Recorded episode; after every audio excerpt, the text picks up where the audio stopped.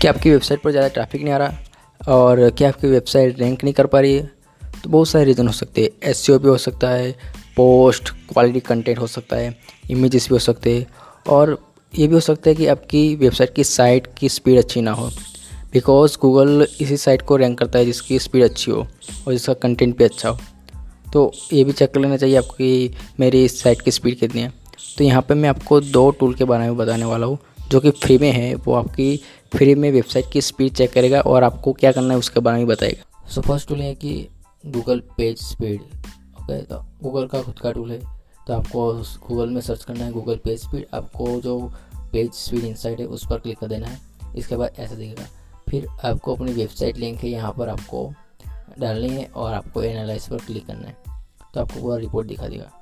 ये मेरी वेबसाइट में आप देख सकती है फोर्टी फाइव स्कोर मेरा दिखा रहा है। बहुत ही वीक है परफॉर्मेंस मुझे पता है बहुत ही वीक है, मैं उसमें इम्प्रूवमेंट कर रहा हूँ अभी।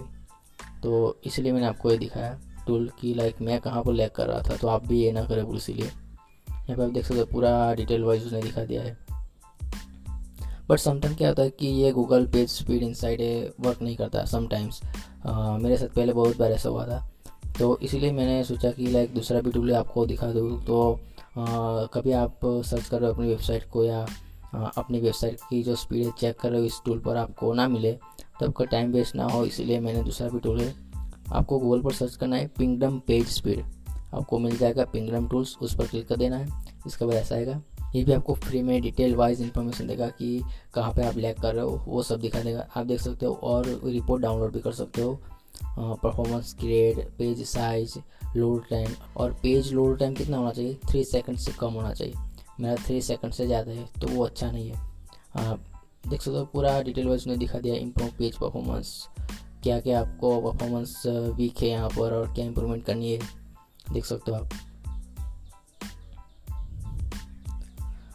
और जो आपकी साइट है, वो रैंक नहीं कर पा रही है तो बहुत सारे रीज़न हो सकते हैं कि आपने अच्छे से एस नहीं किया है आपका कंटेंट अच्छा नहीं है और आपकी स्पीड भी अच्छी ना हो वेबसाइट की, वो भी हो सकता है। आपने जो होस्टिंग ली वो भी अच्छी ना हो। बहुत सारे ऐसे फैक्टर हो सकते हैं बट आपको पता होना चाहिए कि मेरी वेबसाइट की स्पीड कितनी है।